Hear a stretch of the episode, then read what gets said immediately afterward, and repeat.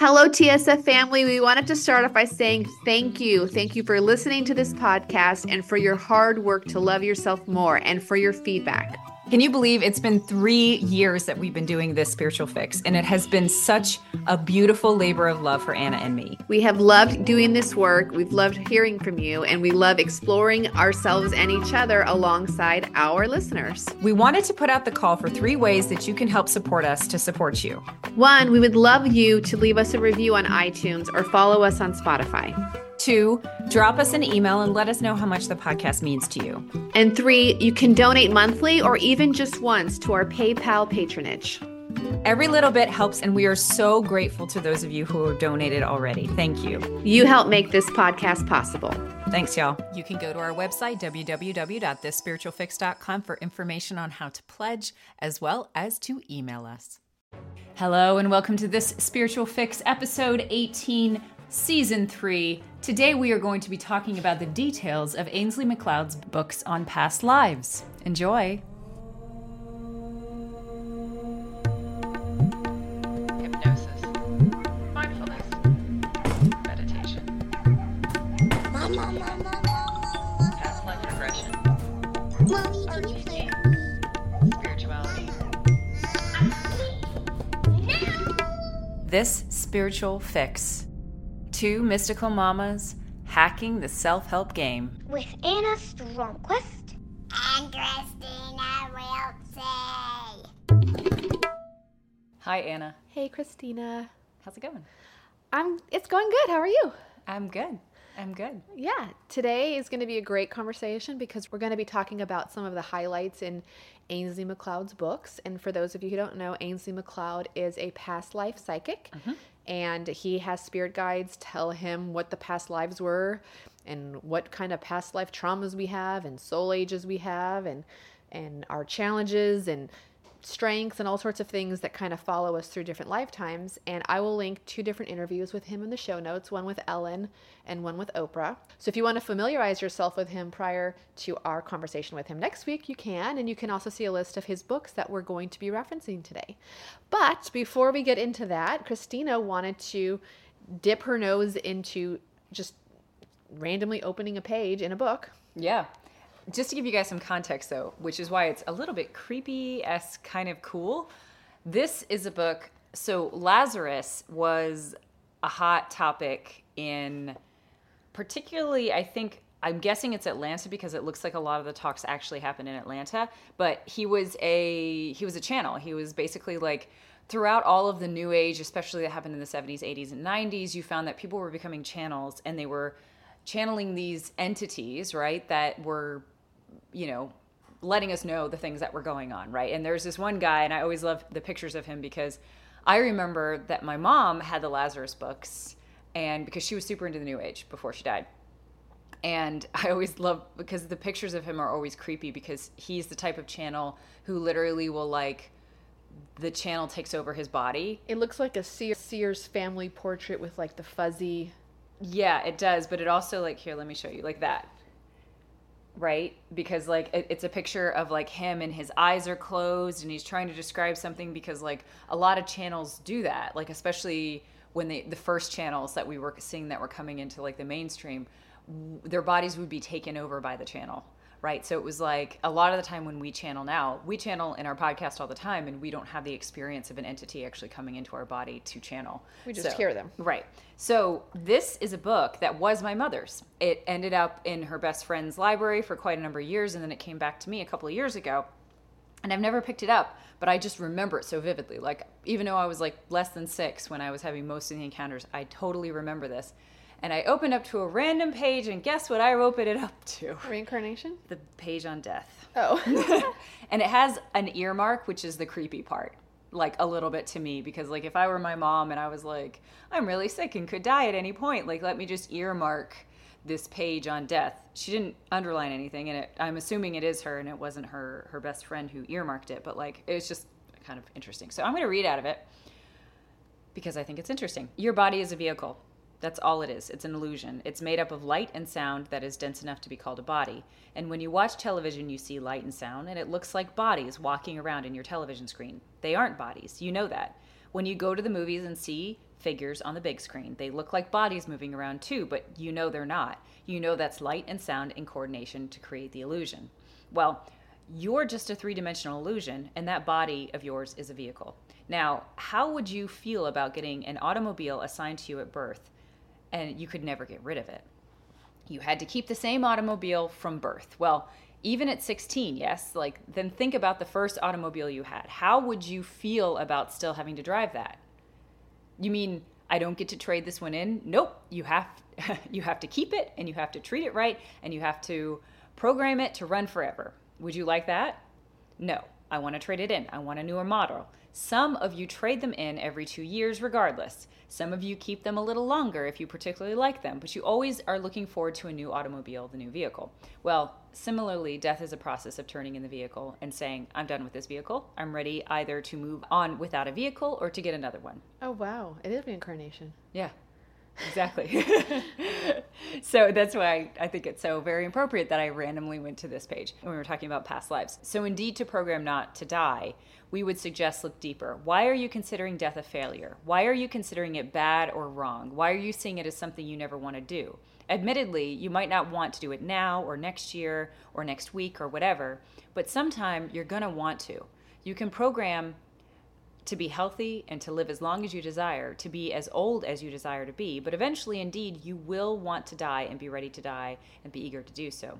Truthfully, it is not inevitable as a rule or a law, but it is something that you will desire someday. Cool. That Yeah. was quite fitting for It today's was. episode. I I love thought that. so too. Yeah. Yeah. Great. Well, today we're going to talk about different concepts presented in Ainslie MacLeod's book. Books, I should say, because he has a number of them and they go into different topics. So, we're going to start with just talking a little bit about his introduction to soul ages, his introduction to soul types, and then we're going to go into the, the 10 past life traumas. And he gets this information from spirit guides who visit him. And he's going to go more in detail about this next week, most likely, when we chat with him. But mm-hmm. we're just going to give you a little basic rundown first and foremost. So we have the different soul ages. You want to talk a little bit about that? Uh, yeah, sure. So basically, the soul ages are uh, put into a category of 1 to 10. And he is definitely not the only person who has categorized them in that particular manner. But soul ages are considered new, young souls are ages 1 through 5. Older souls are considered 6 through 10. If you are in the 10 range, then it's likely you're close to your last life. Whereas if you're one, then you maybe have around 100 or 120 lives left to go. That's on average what I've heard. It, it depends on who you ask, but the Theosophists and Ainslie MacLeod and a couple of others believe that there are that any one of us go from around you know 75 to 125 lives in, in any given soul reincarnation to learn the lessons that we need to learn to come to earth so here's one through five and i should preface this with saying that if you're listening to this podcast it's likely that you are five through ten but i'm going to talk Oh, about no, one no, through six five through anyway 10. oh thank you six through ten Yeah. Uh, Basically, if you're listening to a podcast called This Spiritual Fix or you look for spiritual podcasts, you are you already probably are a 6 through 10 like it's just a given. Yeah. Because people who are 1 through 5, new souls aren't interested in this stuff. Right. So, number one, you are predominantly concerned with identification and apprehension. You need simplicity in your life. It's very primitive, primal sort of experience. Level two, it's about cooperation, and then you have a difficulty, you know, it's about mistrust. There's a lot of misogyny in it. It's that, that kind of level of existence. Level three, you're aiming for belonging and you may struggle or want to be in conformity. So it's that whole we believe in the glorious afterlife. You- what was the reference to the Vikings? So he talks about its conformity and like a belief in a belief in belonging. So like the Vikings or the kamikazes of the Japanese, or you're willing to risk it all to conform and belong to your culture, Okay. even your death, even your life. Even your life, right? Uh, level four is about expansion, but then you struggle with hypocrisy. So the example he gives of this is like someone who uses the whipping boy, which was like prehistorically, like not prehistorically, sorry, in the past. Let's say you were rich, you were you were king or whatever, you'd have something called the whipping boy that every time you were frustrated, you would just take it out on him and beat him up.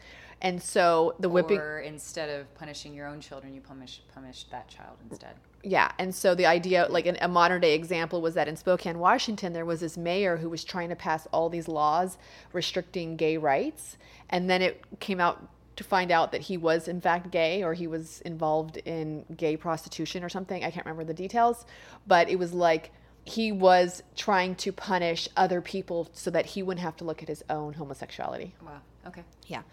So the last level of the young souls is level five, which is getting into more of exploration, right?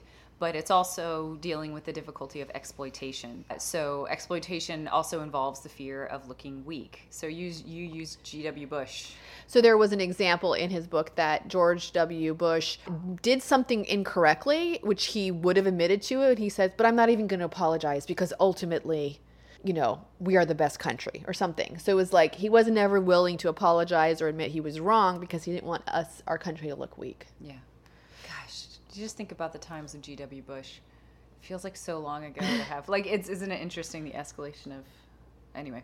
Uh, won't get into that. Okay, so next we're going into the first level of the what is considered the old soul.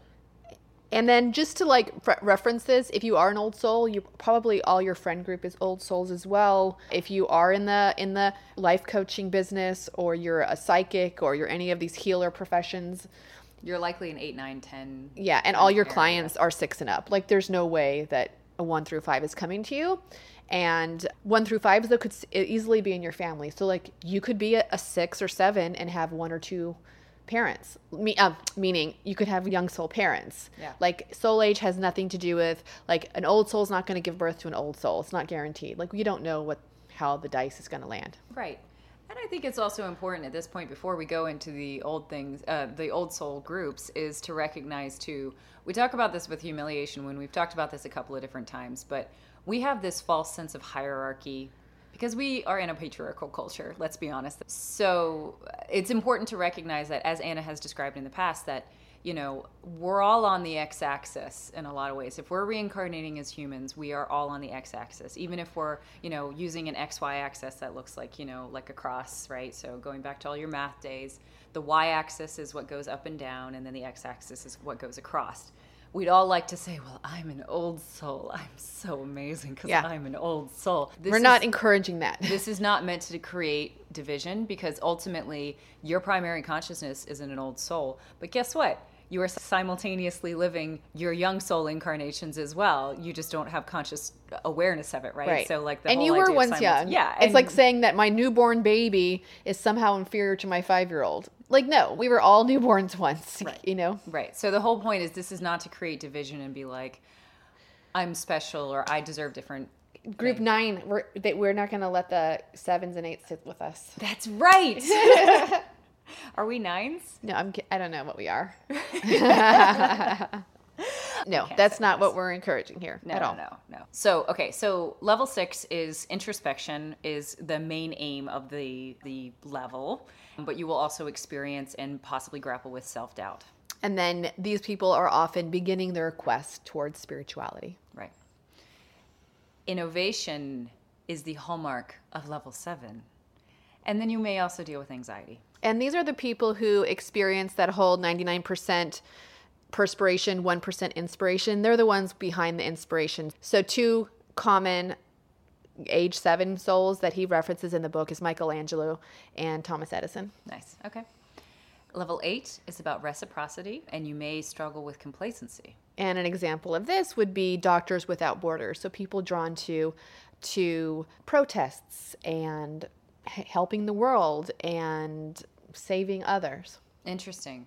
It's interesting too that complacency comes into that. Is it like kind of a? Do you think maybe it's like after going through the innovation stage of age seven, you're like, you, you just have to struggle with like, oh, do I have to keep going? Oh my god, I've done fucking eight levels of this, and however many lives are in each of those less. Uh, you know, you know, because if you if you average hundred lives, you're doing ten lives for each of these levels at least, right? Yeah, yeah. You know, yeah. Right, right. I can understand that. Maybe I am sitting in complacency sometimes. All right, level nine is is the strive for self improvement, and then you can struggle with preoccupation. Um, So basically, obsession with your with your shadow or yeah, whatever. with your stuff. Yeah. Right. And in this in this life, you're going to see a lot of confronting of the phobias, maybe unraveling of your past lives, understanding their past lives, and it's a it's a lifetime of spiritual exploration.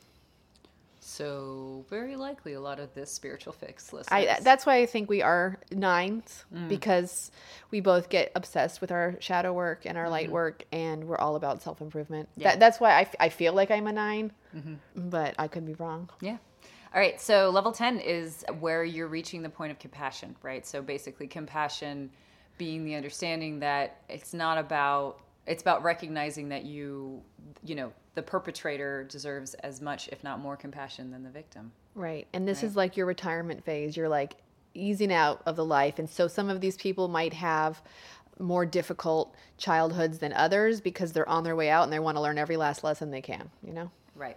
Yeah.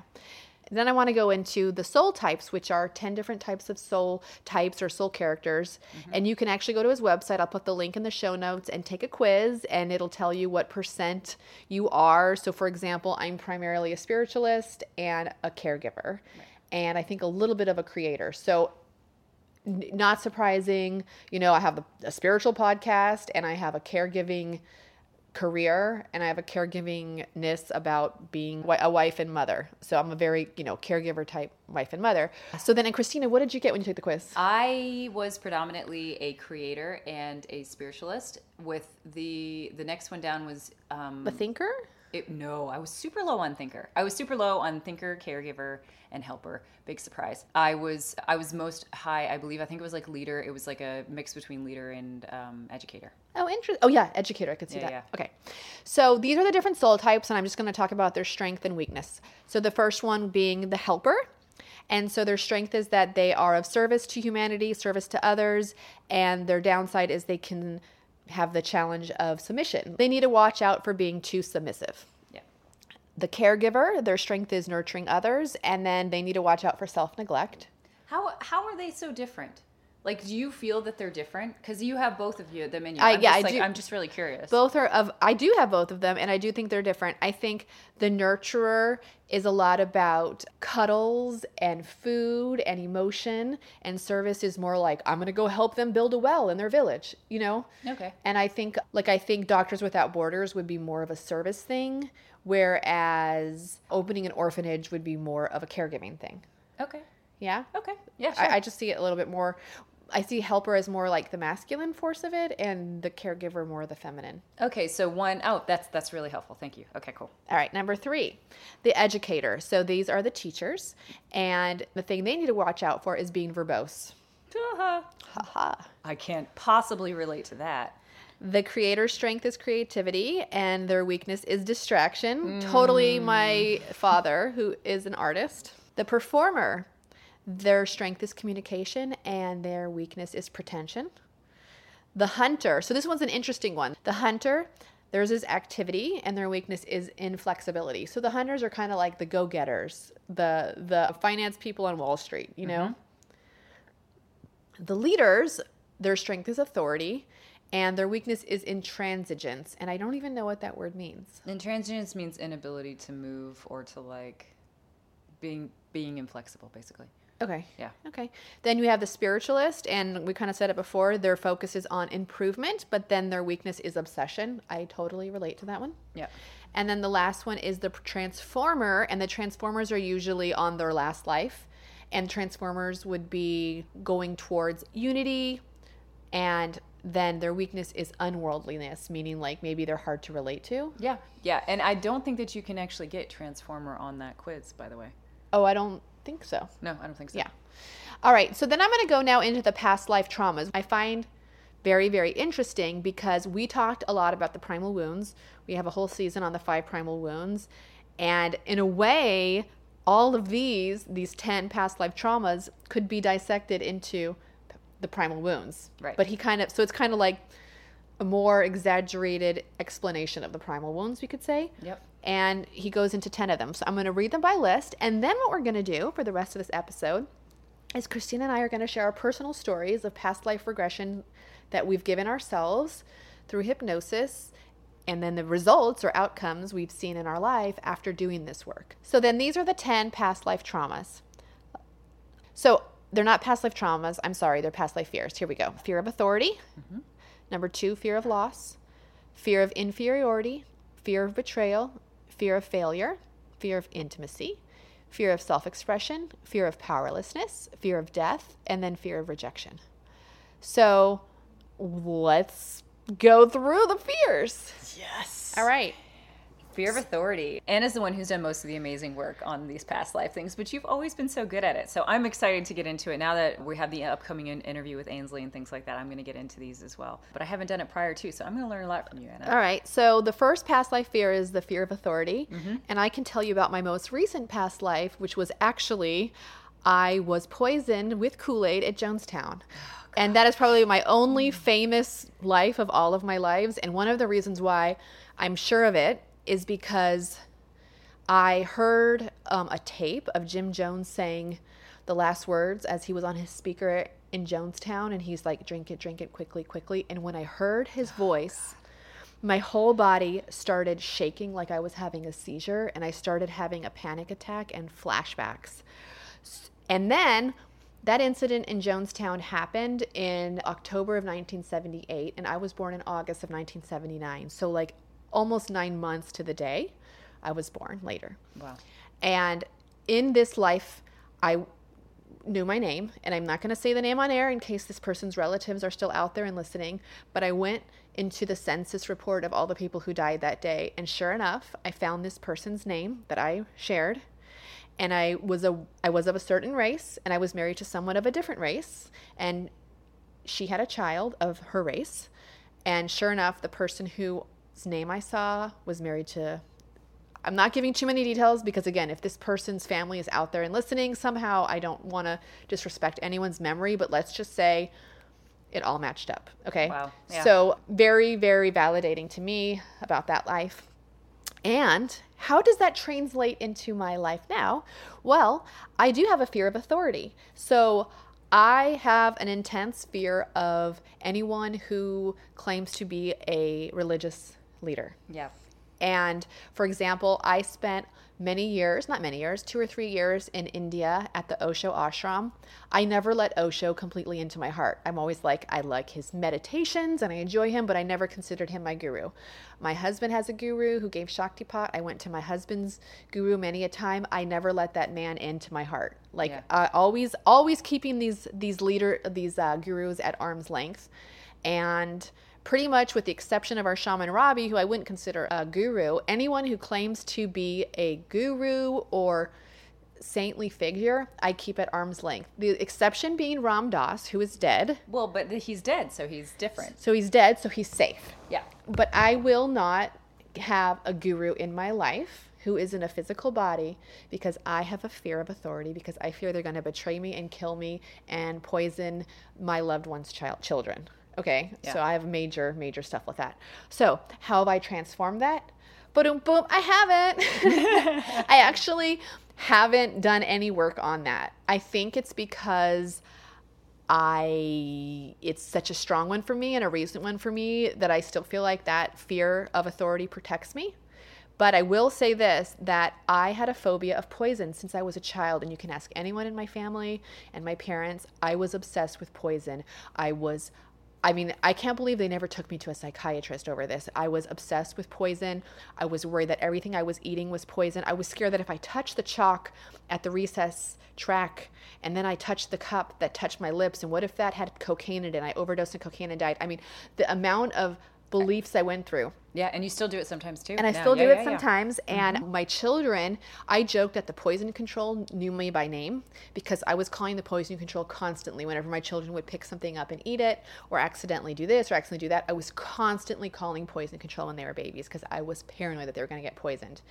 And it wasn't until I listened to Ainslie MacLeod's book on past life fears that I recognized that all my poison phobias were coming because in my most recent life I was poisoned. And just knowing that, I do think has helped alleviate my fear of poison. Okay, so this is crazy, and you can we can take this for what you will. We can pass over this, but there's literally a whole bunch of people sitting on the porch right now who are from Jonestown, and I don't really know what to do about it. Like, there's a part of me that thinks that you have an ability to release something right now that can help release them. Is there anything that's coming to your mind? I think we need to forgive Jim Jones. Yeah. Oh God, you do. Oh my God, it's so intense. holy shit, my body's like racking with how intense that is. Yes. Okay, I will. We'll put this on the back burner, guys. Let's Thank you for uh, let's uh, move along. listening to that. Let's move along. Yeah. Yeah. Okay, number two is the fear of loss. Do you have any past lives that you want to talk about with that one? No. Okay, well, I can give one. Yeah, yeah. You'll just keep giving them. Okay, I'll give 'em and then I'll you pipe jump in, if. I can find something. All Yeah. right. So I had a past life. This one, there is concrete evidence here. So this is actually beautiful. I had a friendship with someone who we could say was a codependent relationship where mm-hmm. I felt that I was mothering this person.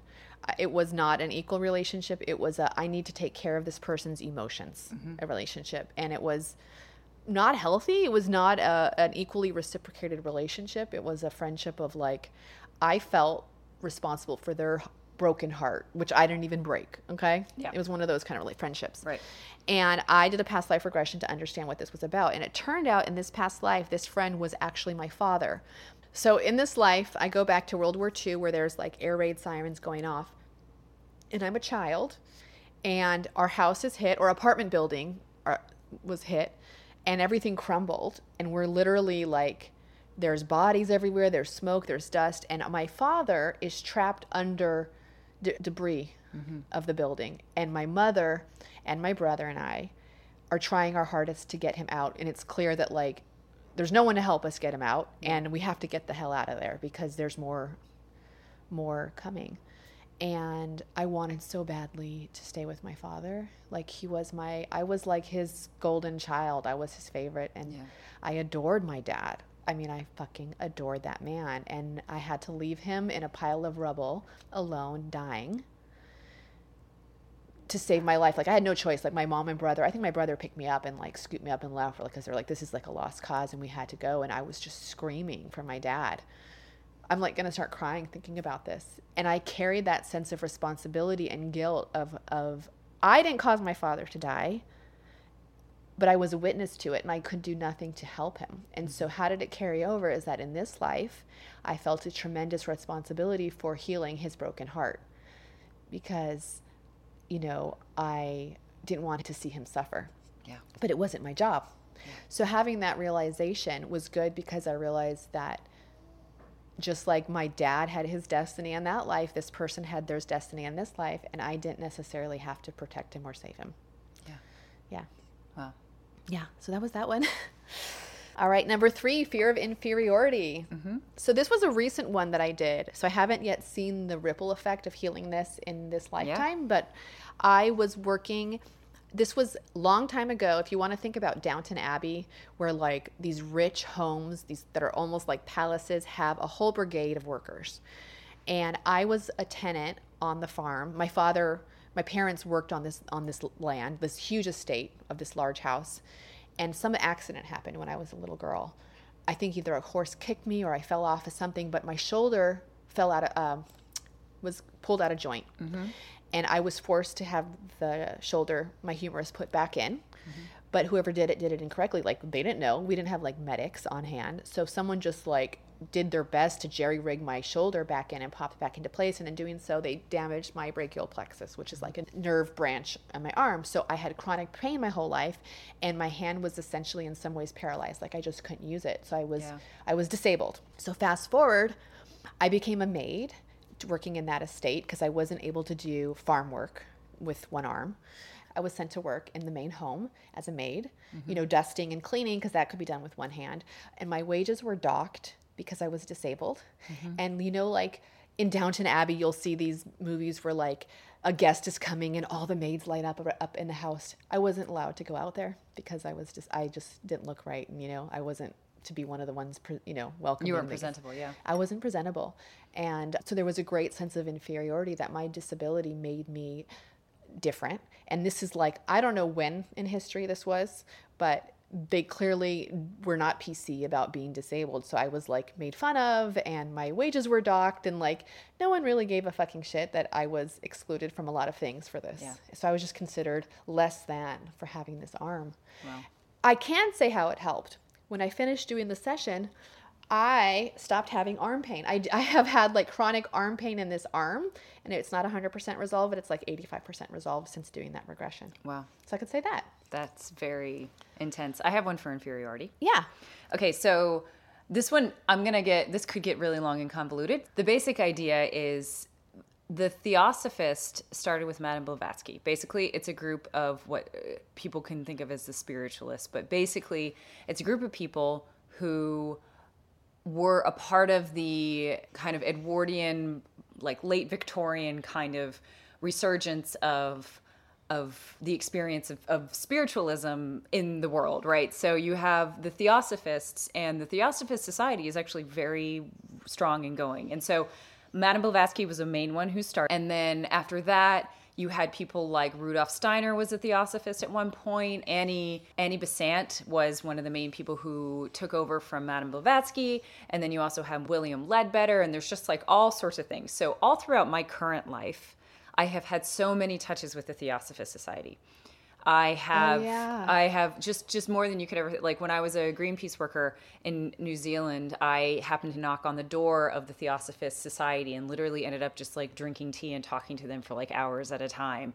Rudolf Steiner and I have had this like very intimate relationship of like I worked I met my husband when I was working at a biodynamic nursery in biodynamics he was the creator of biodynamics as a system and just like just more more counts and more touches than I can even like enumerate right here.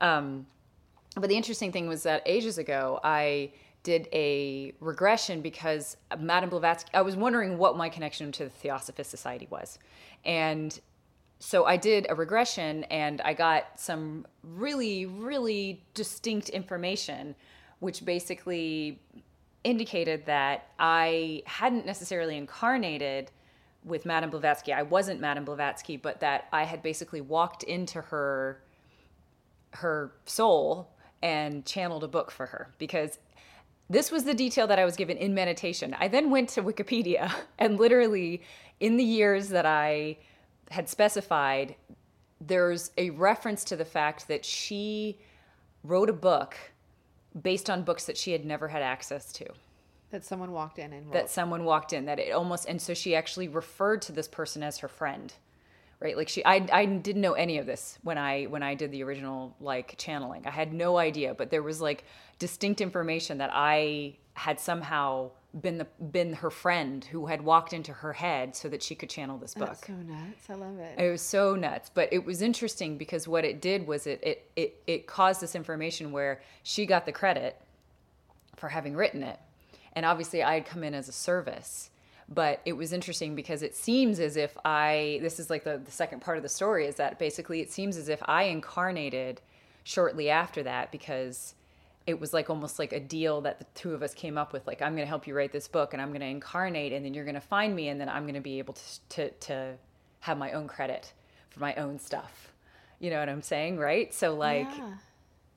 but that didn't happen like they found like i think that i got found from what i can gather i got found and I was friends with people like Rudolf Steiner and all that kind of stuff. Like I was in very intimate kind of relationships with everyone in the post Blavatsky Theosophist Society, but like I never got any credit for any of the stuff I did. But eh, like almost everybody took ideas from the things that I was bringing forth. So Fear of inferiority. fear of inferiority. Very cool.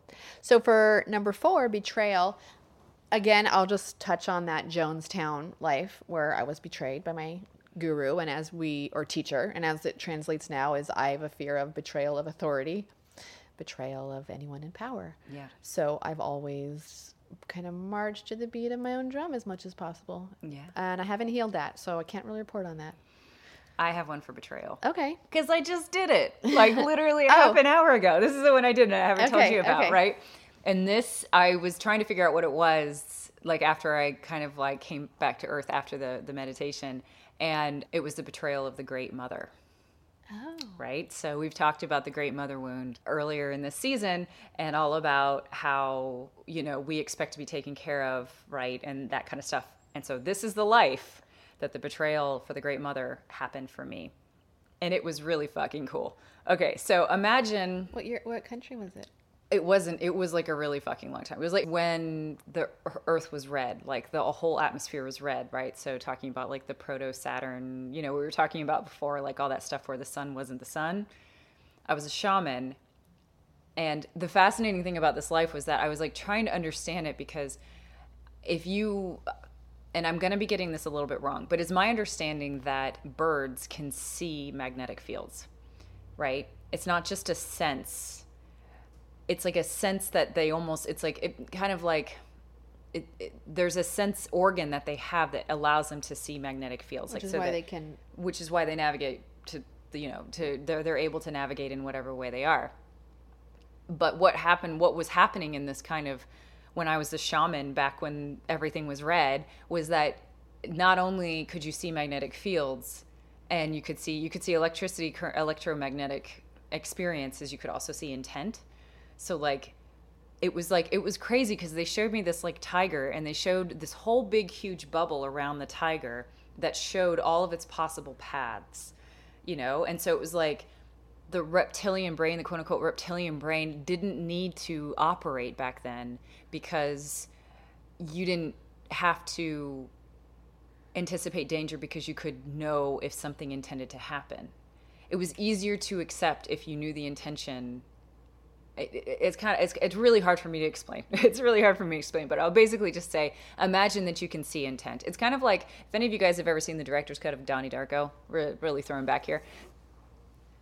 The director's the if any of you have seen the director's cut of donnie darko there's there's an experience in which uh, a bubble of water comes out from his chest and he's able to see where he's about to go. It's like a time traveling mechanism. Like he's able to like he like he sees this bubble go and it goes into the kitchen and goes out through the thing. And so he starts following it right? And he ends up finding a gun right? Because he's following his future steps but his future steps are being shown to him. So it's almost like it's leading him to the place. Like it's this weird total mind fuck when it comes to like wait so it's like it becomes a self-fulfilling prophecy that, that like an action that you're about to do leads you to do the action that you're about to do so total mind fuck anyway the betrayal in this life and it's just like what the fuck no, I um, know. Uh, the the betrayal in this life happened because as a shaman, I was very young, but as a shaman, my job, I could see that there was an impending catastrophe coming, right? I could see that we were the whole paradigm of the sun was about to change, right? But nobody could see it past it. None of the holy people could see past it because the world was so very different that it was like it was like trying to see the color violet when you didn't have that eh, the receptors for violet. right. Like yeah, or yeah. So so I was sent etherically to go see what was past the wall. And it looked like a wall. Like it literally looked like a wall. It was like it was like all of a sudden time stopped, right? Like time stopped and there was nothing that anyone could see past it, right? Because the electromagnetic field of the earth disappeared, right? So when all of our memories are based on electromagnetic that's why like tapes work, right? Cuz tapes record magnetically memories. So when you lose the magnetic field of the earth, all the memories get wiped. It's like wiping a tape, right? Yeah, this is crazy. I know we're go- we're getting into a whole other territory, but the whole point being that it was like a wall and no one could see past it. So as a holy person, I was sent forward into time to see what was going on, and I died. I got stuck and I died. I basically ended up in a wasteland. I basically like imagine popping your head up and the you can't breathe, you can't see anything. It's just like this desert, windy, desolate, bright, mm-hmm. bright like you've never even known it bright sort of thing and I perished.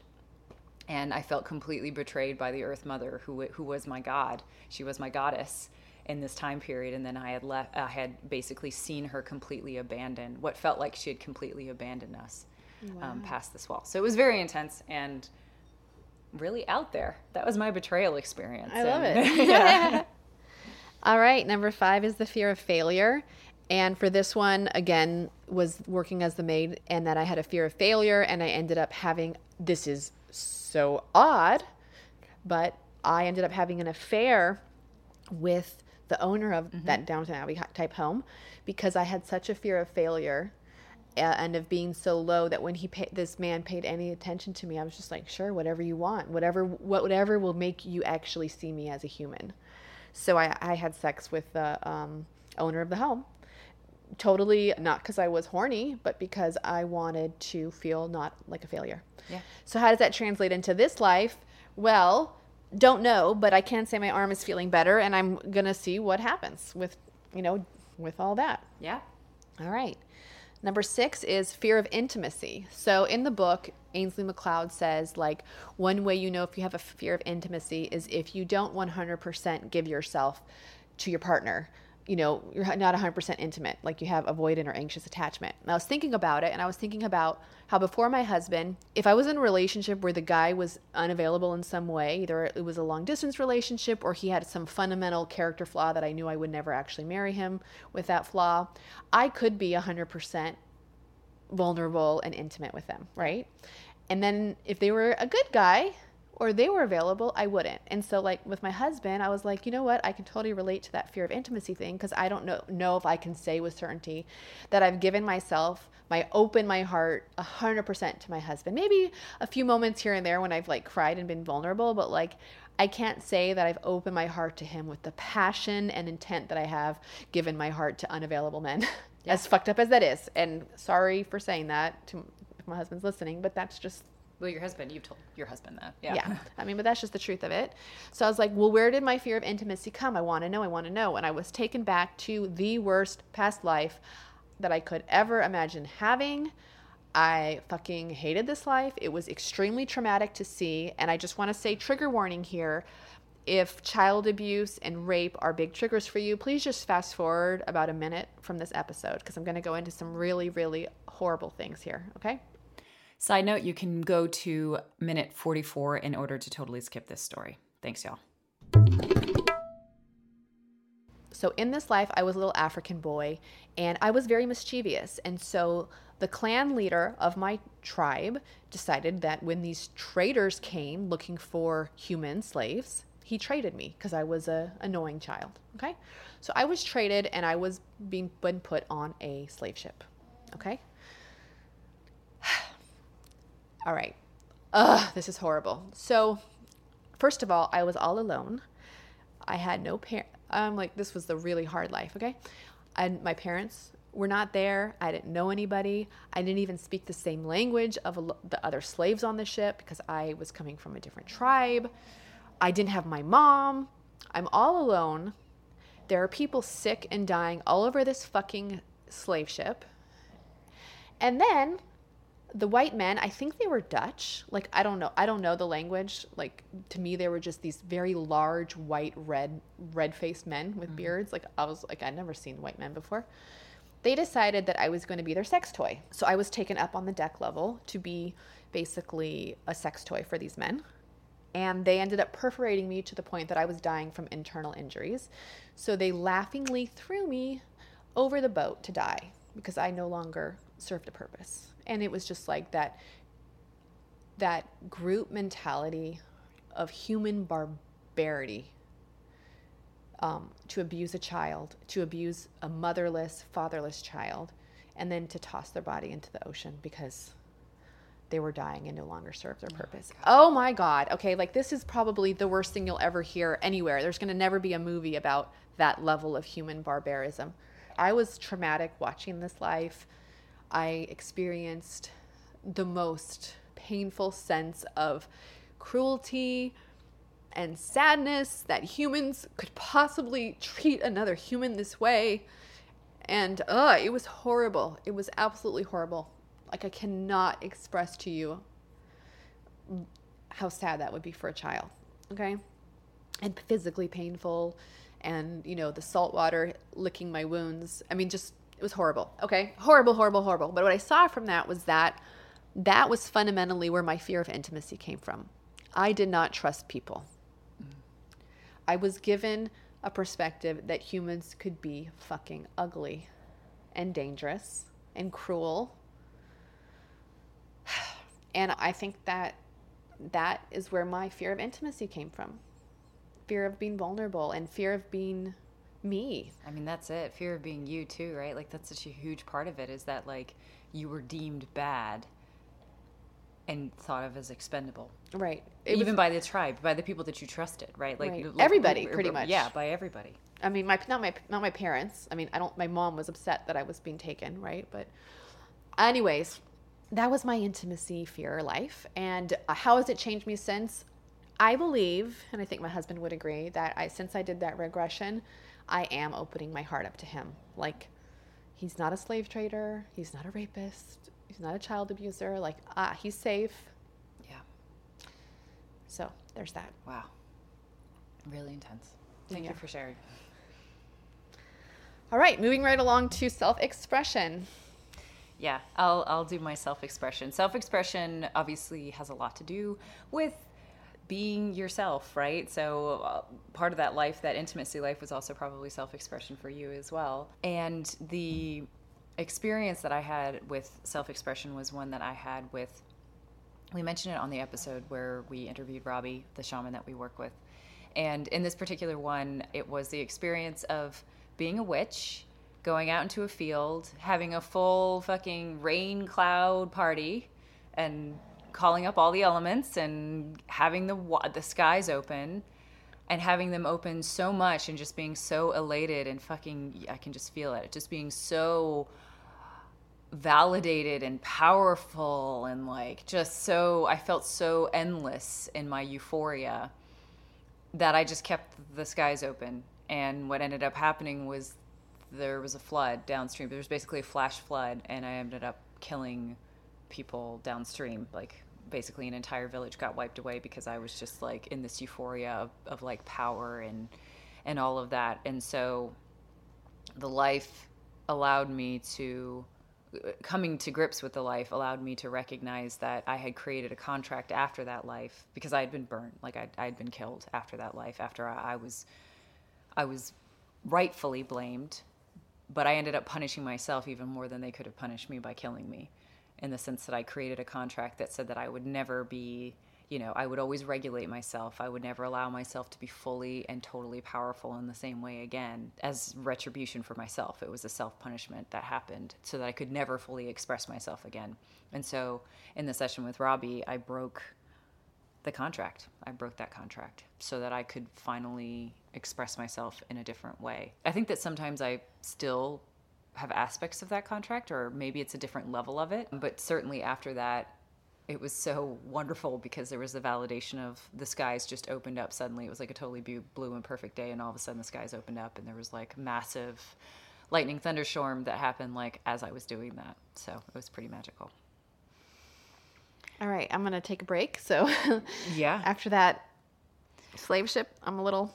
I totally your turn, number totally eight. Get that. Yeah, powerlessness. So this was a life that I had in which I died shortly before my life. So technically, chronologically, it's the one that I had right before, where I died in a plane crash. And the main feeling of powerlessness came because of the fact that being on a plane means that you're not in control. You're trusting your life entirely over to somebody else. And it was a plane that ran off the runway and everybody well i think half the people perished i think i think i can't remember exactly but i've been able to go to wikipedia and actually see the date and the time of when it happened. And i remember i remember what happened when it landed. I remember seeing myself like i basically had an out of body experience as i watched the plane crash from the outside. So like instead of being in my body as i was dying i jumped out and was watching the whole thing happen from the ground with my body inside. And that definitely contributed to feelings of wanting to be in control and having powerlessness. And Has seen it changed your perspective on airplanes? Because didn't you have plane anxiety before that? it did. And it definitely does. A lot of the time, though, what I end up doing is kind of almost like a coping mechanism is I go out of body in planes. Which is an interesting thing to do, right? Like it was like it was interesting that that was like the result of it. I mean, like I think that one of the things that you'll see in the interview next week is that there is an evolution of the powerlessness lesson for me, and I think that maybe that that airplane was one of them. But yeah, Interesting. yeah, All right, the fear of rejection. So I didn't have any past lives that really dive deep into that fear, except for the maid one, where I was a- considered a failure and all that. So I did do an Ainslie MacLeod regression to go into my rejection, mm-hmm. fear of rejection, and I saw myself as a little indigenous boy in in Venezuela, and I mm-hmm. want it was pre. I don't know if it was pre-colonial or if it was just we were one of those tribes that was untouched by modern society, but like we were the people who had like tattoos on our face and you know the short black hair like this and like objects in our lips. Yep. Okay, so I don't know where that is, but I think it's been it felt like Venezuela. And I was a member of a tribe Mm-hmm. And one day we were sitting around a circle just talking, and the sha- our village shaman, or our tribal shaman, some af- comes after me and just starts trying to beat me to death in front of everyone randomly. And my mother puts her arm, you know, runs and covers me, and he ends up killing her instead of me. And I'm excommunicated by the tribe and, and sent out of the tribe because the shaman foresaw me as he said something's I can't I didn't know what it was, but he he had a vision of the future that involved me as somehow being cursed or bad or something happening to me. And so he wanted to kill me to protect me from that and to protect the village from that. Okay. So my mother died trying to protect me from the shaman. And in this culture, there was not a word for crazy. Mm-hmm. So it wasn't like it never even crossed my mind. Well, the shaman is really old. He's gone fucking crazy. So there there was none of that. It was it was no dismissal of the shaman or or the fact that he was really old or anything like that. It was like his words were gold, and so it didn't it didn't matter that he was really old or maybe he was going senile and crazy, thinking Yeah. that I was this threat. Right. But I was still excommunicated from the tribe. So then I'm living in the trees by myself and experiencing a deep sense of rejection. Some, you know, sad that my mother died because something's, you know, wrong with me. I, I feel rejected by my community. That community was like everything. And then I was abducted by aliens. So the shaman's premonition was correct. He did foresee me being somehow, you know, odd and a threat. And I had a UFO experience in those jungles of the Amazon. And I soon after died because I was living alone and, and in trees and I fell out of a tree and died not long after that.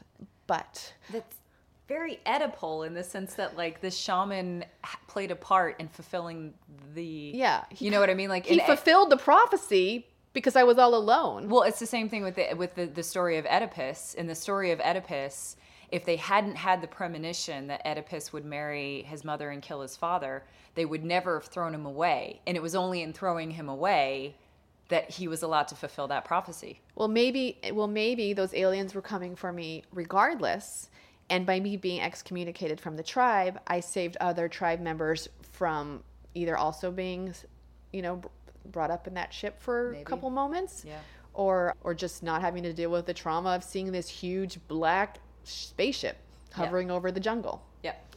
anyways so that was that one on rejection which is this this whole episode has become a lot more a little out there than we expected it to but that's that's that We're talking about past life. but let me so, just yeah. i just want to preface it with the spaceship incident was not actually scary it was only a disruption to my reality a Yeah. disruption disruption to like what i thought was normal but the alien on the spaceship was benevolent and loving so it was okay Yeah. okay let me Okay. just i just want to say that for anyone listening all right now the last past life fear is the fear of death and I I feel like I'm not really going to go too much into this one because in all of the past lives I got to move forward and see my own death and I and I think in his book he says more so this is a fear of untimely death. This is the fear of dying young, dying before your time is up, that kind of thing. I don't really have a past life that I know of that I could, you know, go into on that one. Do you? Did you ever die? Uh, I think the plane one was one of the ones that I had for death, and I but I still it's still something that I definitely struggle with. So, in conclusion,